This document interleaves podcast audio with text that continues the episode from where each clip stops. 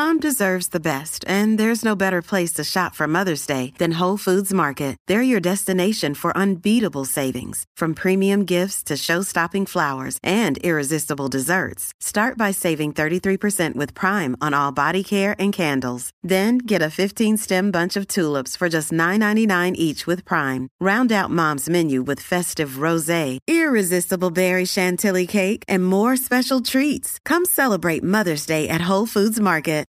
Hello and welcome to the I Can Do podcast. We are in a new year. Happy New Year to you and to your family. I hope you had a great weekend. Uh, the Lee family, we stayed up till about midnight Friday night. Actually, no, it was about 12:30 actually. But I had to get a nap in and get some coffee around 10 or 10:30 that evening to to hit that mark. So, uh, trying to wake up early, trying to be uh, awake around four o'clock each morning requires that I get some good sleep. But uh, we had a great time, and I hope that the new year is treating you well. I want to encourage you to to keep moving forward, to see how you might be able to grow even more. And as you look into 2022, understand um, what good can you do this year, and how might you be able to give glory to God even more. Uh, there are so many great opportunities that we have, and I hope and pray that this podcast will encourage you, will keep you uh, motivated, and continue to grow in your faith, your family, your fitness, your food, and, and just really every area of your life. So, we have been going through my book, Life Beyond the Scale. I've been reading this to you, and today we are in chapter 5. If you have not listened to the previous chapters, I would recommend that you go back this is season number six. I recommend that you go back and, and take a listen to those uh, chapters. Today we're in chapter five, and chapter five is called You Have HCM. I am invincible. I cannot be touched. That was the mindset I had in college and in my early 20s. As I mentioned earlier, I was strong. I was bench pressing 325 pounds, weighing 175 pounds, in great shape. I had my six, six pack. I would meet my future wife, Nikki, in Syracuse, New York in 2003. I was living in Rockford, Illinois at the time. She was living in Fort Lauderdale, Florida. We met at an event called Campaign for Christ. We both traveled to do some work at a local congregation in Syracuse, New York. We would door knock and hold Bible studies during the day. At night, we would gather for a sermon. It was during this time that I would sweep Nikki off of her feet. At least that's the story that I share when people ask how we met. The truth is, I was a little slow in the sense that it took me a while to see that she was interested in me. Eventually, I asked her out one evening to go somewhere to get some dessert. You know, it's funny looking at the connections and similarities we shared. One was with our names. Nikki's maiden name was Benjamin. All right, what are the odds of that? That was enough reason for us to get married. Okay, not really, but it is pretty interesting, right? My minister at the time used to be Nikki's youth minister growing up. What are the odds of that? And now we were both in New York doing the work of the Lord. So, what could be better? That first night I asked her out, we went to Friendly's restaurant. One of the sisters was with us as well. My preacher and his family were there, but sitting in another booth. They kept giving me a thumbs up sign as they saw me sitting and talking with Nikki. Nikki and I would talk a lot that week. I learned some some weird things about her. She may not be happy that I'm saying this, but this is already in the book. So what do you do? She was really into dental floss. I still laugh when I think of our conversations about dental floss. One evening while I was driving her home, we got on the conversation about marriage. And during that conversation, I mentioned to her that she might be sitting next to her future husband. Looking back, that was a pretty bold statement. I'm surprised she didn't jump out of the car. When it came time for me to leave, we exchanged information. I tell people that she gave me all of her information, all right? Her phone number, her pager number, social security number, her address. Maybe she didn't give me all of that, but she does get upset when I mention this. but she did give me a lot of her information. When I drove back to Rockford, Illinois with my preacher and his family, his son asked me a question. He asked me, Is Nikki your girlfriend? I think I told him no, but I wish she would be. So all of this took place in August of 2003. Nikki and I would talk quite a bit on the phone. We would talk for hours. That's all we could do since I was in Illinois and she was in Florida. During one of those conversations in the weeks after we met, we got on a discussion of pedicures and manicures. How we began to talk about pedicures and manicures, I have no idea. Eventually, I told her we need to go and, and get a pedicure and manicure together. I think she laughed and then said, How are we going to do that? I told her, Well, obviously, I would have to fly there to do it. So that's what I did. That was our first date, getting a petty and a mani. I still remember when Nikki picked me up at the airport, what she was wearing. She had on these white pants, and she was beautiful and still is. Our first kiss was at the airport. I stayed a few days and then had to fly back for work. We would continue to talk on the phone. We also wrote letters to one another. I still remember a photo Nikki sent me. It was taken at her job. She was wearing a brown top and skirt and was beautiful. We met in August and I proposed that October. I flew to Florida to talk to her dad and to get his permission before I asked her to marry me. She knew it was coming because we had begun to do some ring shopping in Rockford when she arrived and visited. We stayed in separate places when visiting to eliminate the temptation of sexual immorality. I decided on two options concerning how I was going to propose to her. My first option was for us to play the board game called Life. Whenever we landed on family or marriage, and I can't remember exactly what's on the board, I would propose. But I decided to go to plan B. I would propose on the beach. Doesn't get much better on the beach, right? The only problem was Nikki was not interested going to the beach. She lived next to the beach basically her whole life, so going there was not really a big deal. Eventually, I persuaded her to take us there. By then, it was getting dark. It was windy as well. I got on one knee and through wind and sand in my eyes, I asked her to marry me. Of course, she said yes. We would get married the following year in Rockford, Illinois. There are so many things that attracted me to Nikki. First, she was a Christian. I love the fact that we met doing the work of God.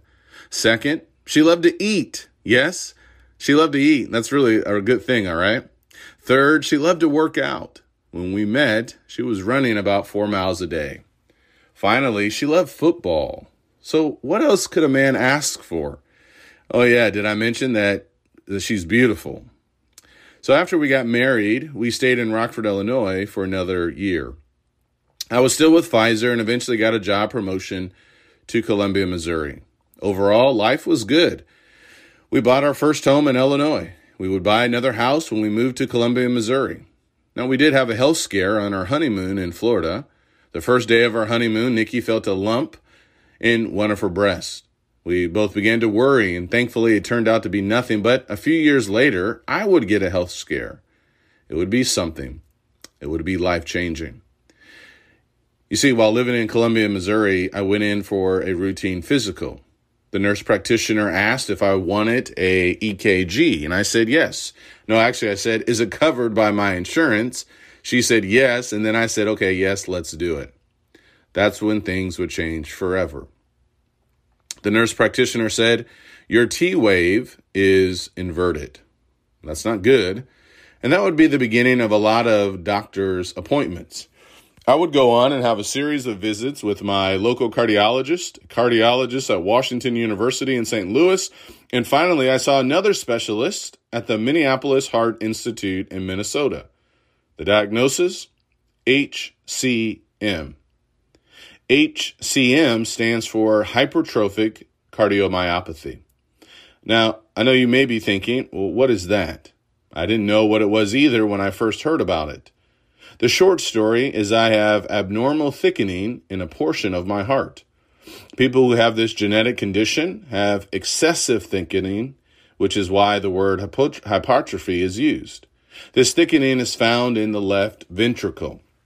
For more information about this condition, you can check out the website for the number four, hcm.org. My life was changing right before my eyes. It appeared that my love affair with exercise was about to vanish. I never thought I had a problem. I never had really any symptoms. Now, instead of being fired up to go to the gym, I was scared. Would, would I go into cardiac arrest? Would I drop dead on the treadmill? As I processed more of what was taking place and having more conversations with my physician, I realized that I could still exercise. However, I would have to change what I typically did. Gone were the heavy lifting days. Gone were the competitive activities. At least that's what I was told and recommended. Needless to say, I was a little bit stubborn. After my diagnosis, I walked a half marathon. My physician did not advise this, but you know how men are. We are stubborn, but uh, I did it anyway. I was beating people walking. It was hard to walk the race instead of running it. I felt like I was being robbed of my life. Having this condition was not fair. But looking back, I realized how blessed I really was and have been. The statements, your T wave is inverted, you have hypertrophic cardiomyopathy. There's one word to describe your condition unpredictable. Hearing those words and statements, it's amazing how some statements really stick with you. I'll never forget those words and moments they, when they were uttered. So, after being diagnosed with HCM, I had to make some long term decisions. Many with HCM decide to get an ICD, an implantable cardioverter defibrillator. While it doesn't happen often, some with HCM will experience sudden cardiac arrest. After much prayer, fear, and consultation, a couple of years later, I decided to get a ICD planted in my chest. Talk about a game changer. My chest will not look, never look the same. Now I have a scar and a slight bulge on the right side of my chest. I experienced a lot of doubt and fear during that time. I was in a preacher training program, not making a lot of money. I knew I was going to have a massive hospital bill. I began to contemplate if I should get back into secular work. The hospital bill came back and it was $80,000. I had recently been severed from Pfizer Pharmaceuticals, and thankfully, part of the severance package was keeping my health insurance for a while. I only ended up paying about $1,000 out of pocket.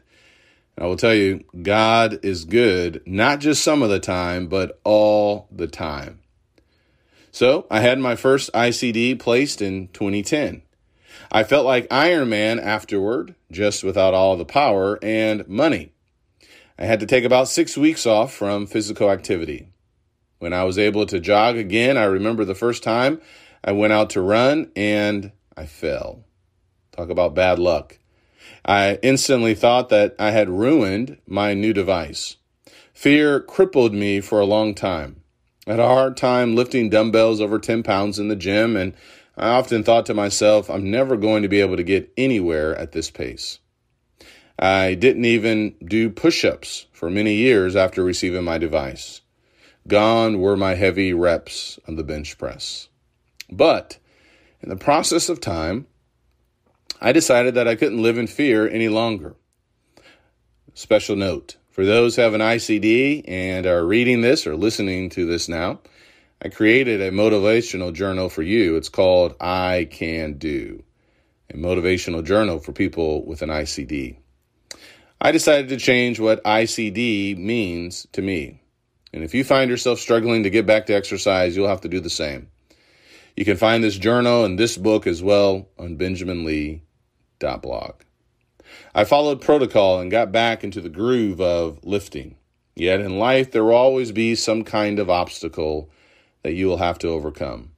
To go beyond the scale, you must be prepared to fight when life tries to knock you down. I know by experience. I had finally begun to overcome the fear of having an ICD, only to have another fear arise. It happened in June of 2014. I was at the gym warming up on the treadmill. I was jogging at a at a slow pace, around six miles per hour. About five minutes into my jog, I began to feel weird.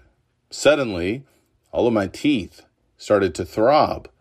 I began to sweat profusely. I immediately became exhausted. Now, I have never had a heart attack, but if I were to have one, I think this is what it would feel like. I got off the treadmill, and what I should have done was have someone call 911, but again, I was stubborn. I sat there for a few minutes in shock. My ICD had not shocked me, thankfully, but the pain was not going away. Eventually, I drove. Yes, that was a bad idea as well. I drove myself to an urgent care clinic. I told them I thought I may be having a heart attack. I know that's dumb, going to an urgent care clinic, and they said there wasn't much they could do for me there. I called my wife to come pick me up. We didn't immediately go to the ER. In all honesty, I was thinking more about how much all of this was going to cost me. Isn't that a shame? That's why I delayed going to the hospital. Instead, we went to one of those emergency care clinics. They are bigger than a regular urgent care, but smaller than a hospital. Initially, my blood work came back normal. But a few hours later, my troponin levels came back elevated. I was told that it appeared that I had a heart attack. Well, how could this be? I'm too young to have a heart attack. In fact, that's what I would hear during the weeks following this event. It turned out that I did not have a heart attack. Instead, I had a blood clot in my right coronary artery. Ouch. I was devastated. What did this mean? I had to start over again. That's what it meant. I, I, went to cardiac rehab and walked super slow on the treadmill. That was the easy part. The hard part was the mental battle I was facing again. But in the process of time, I would decide that I could not live in fear. I had to keep pressing forward. I was on a blood thinner and continued to take it, but four years later, thank the Lord, I'm still here. But I again struggled with the scale. My mindset was still not in the place where it needed to be. Even though I could work out, I never felt like I could get back to the intensity I once had. I wasn't doing what I needed to do with my eating. I merely focused on exercise. I've discovered that my mindset at the time, well, it was in the wrong place. I had this limiting belief that I could eat terribly and as long as I worked out, things would be okay. False. That's a blind spot that I have and that a lot of people have. You can't outwork a bad diet. In the process of time, I would learn that. That, my friend, is chapter 5. I hope you are well. Stay strong. Get up. Keep moving forward. I can do. So can you. We can do. Let's get after it. Let's make this year epic. Hello and welcome to the I Can Do podcast with Benjamin Lee. We're here to talk about tips and strategies to have an I Can Do mindset. Life is what you put into it. Get the most you can. Here's your host, Benjamin Lee.